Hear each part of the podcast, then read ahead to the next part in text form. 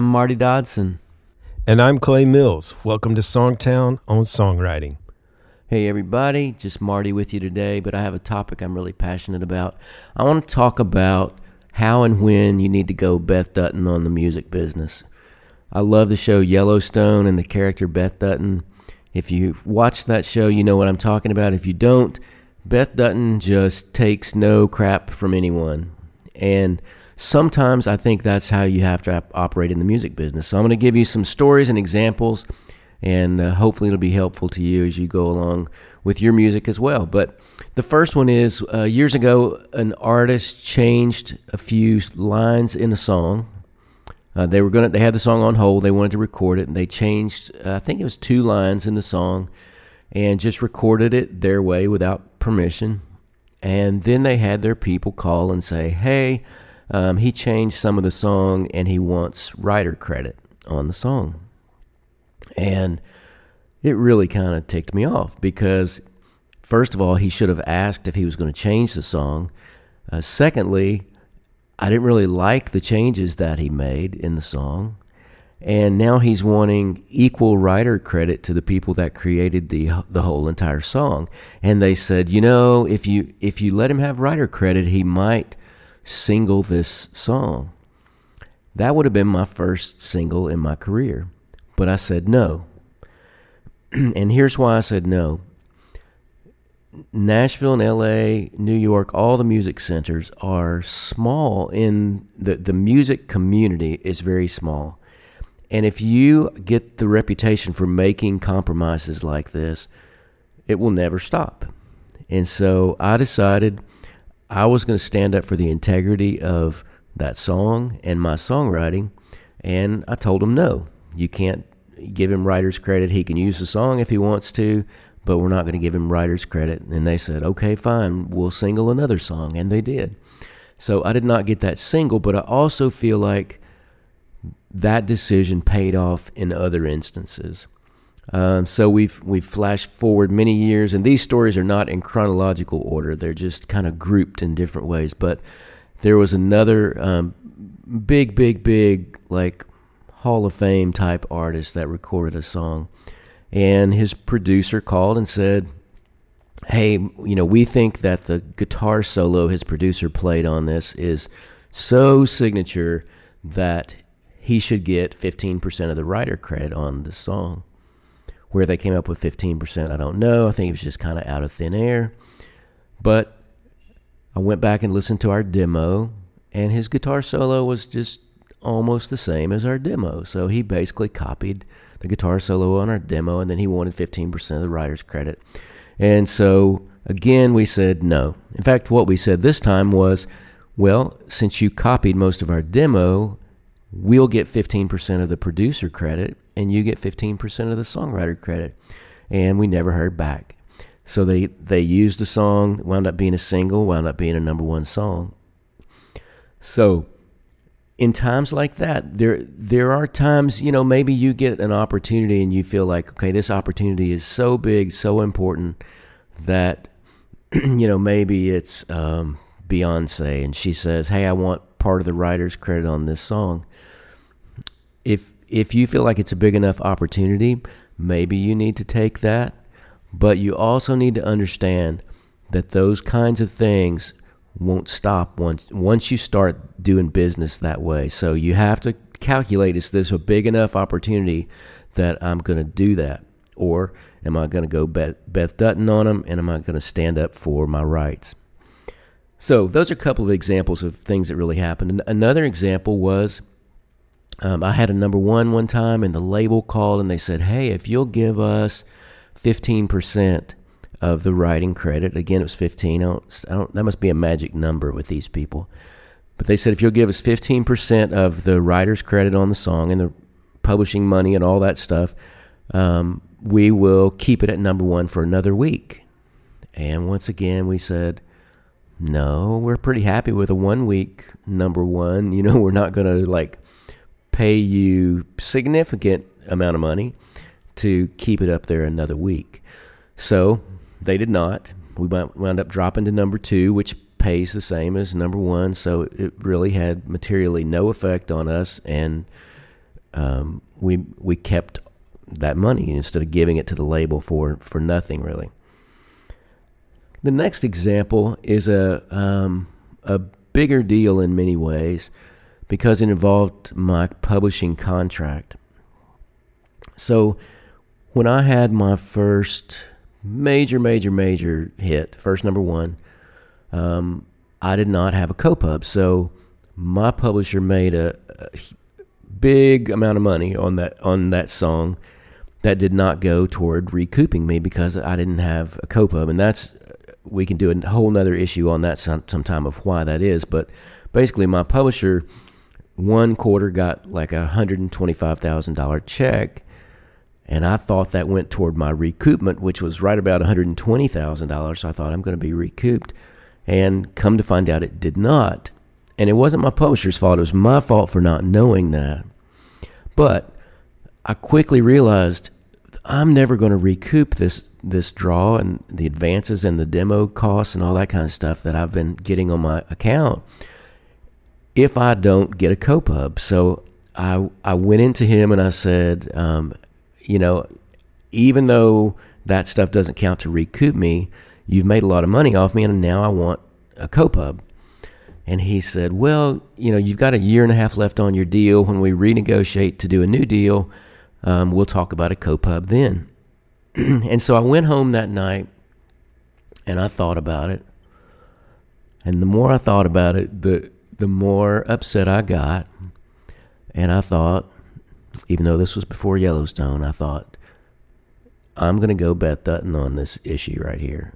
Uh, I'm going to stand up for what I want, what I think I deserve, what my family needs.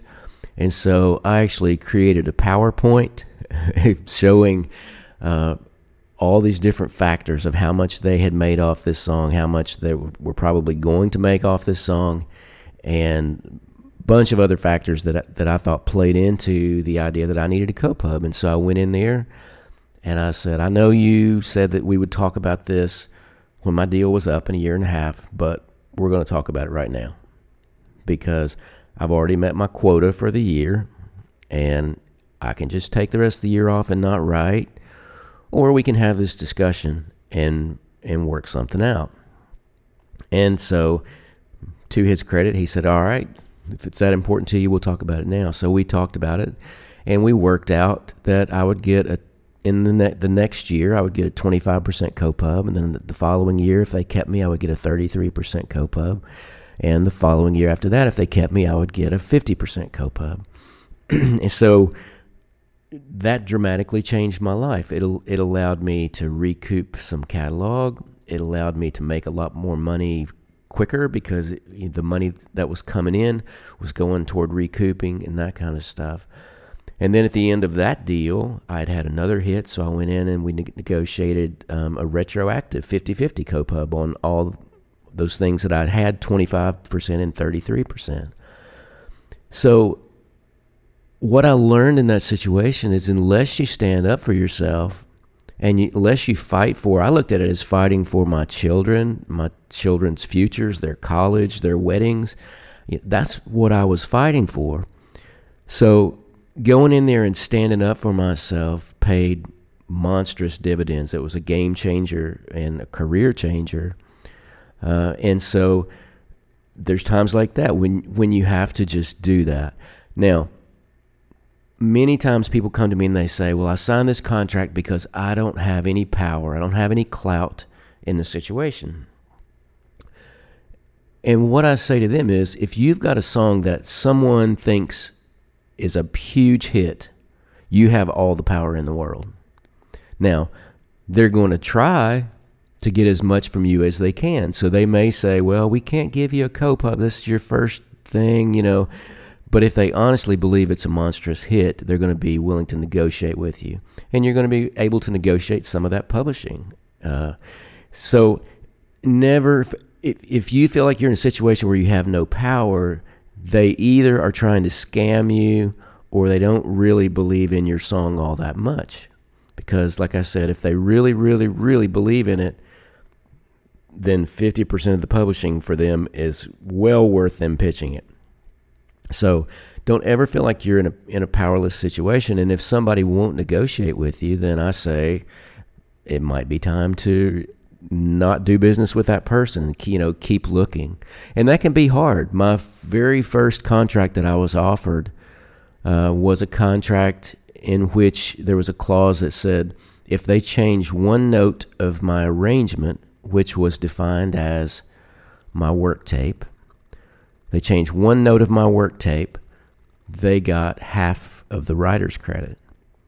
They were already getting all of the publishing in this contract, which was a stinky deal in the first place. So, what's the first thing they're going to do? Well, they're going to do a demo. It's going to be at least one note different than my work tape, and that's going to give them this clause kick will kick in, and they get half the writer's credit. And my lawyer just said, "There's no way you can do that." So I had to turn down the first deal that I was offered. I've never once regretted turning down bad deals. Not one time. I mean, I wish that artist had singled my song, but I never once regretted the decision to stand up for the integrity of my songwriting and my co writers and all that kind of stuff. And the, the last example I'll give you is um, now I'm a publisher. I've got four writers that write for a company that Clay and I own called Vibe City Music.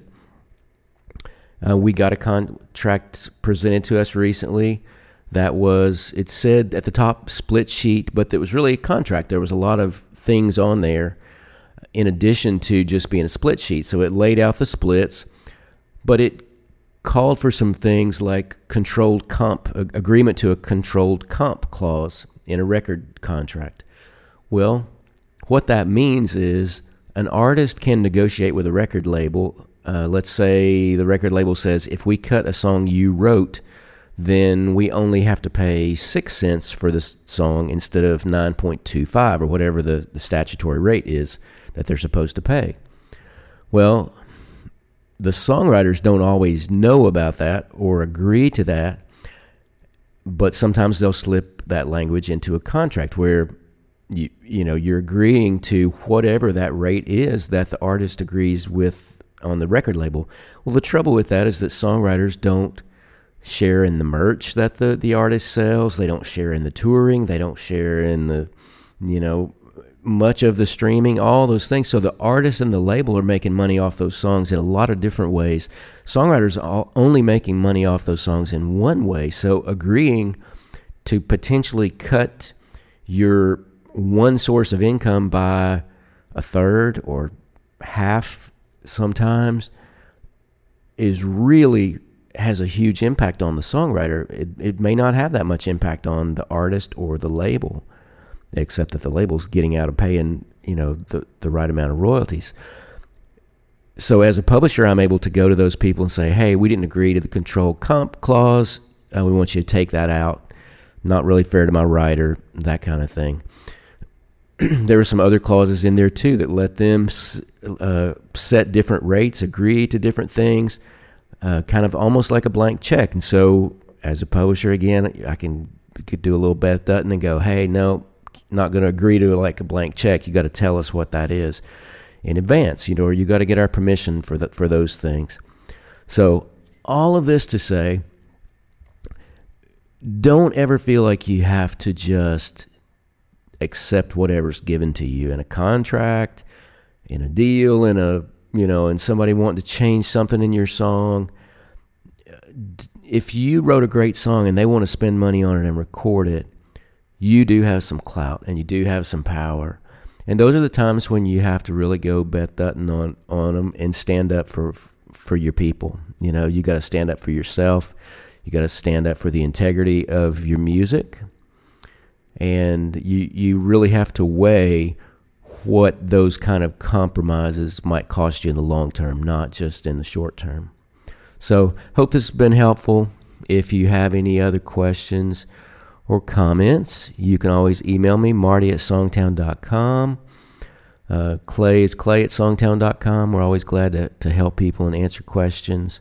We'd love for you to check out Songtown. We'd love for you to give us a five star review. And um, anywhere that you're listening to this podcast, if you review it and uh, brag on us, that helps us a whole bunch. So if you find it helpful, please do that for us. And we've got some links in the show notes to some other resources to check out Songtown or check out books we've written. Uh, but we hope you have a great week, and we'll see you next Tuesday. I'm going to leave you with a song. This is a very cool sounding folk kind of song called Ship of Fools by Brendan Gaughan. I hope I'm pronouncing his name right. And Pete MacArthur.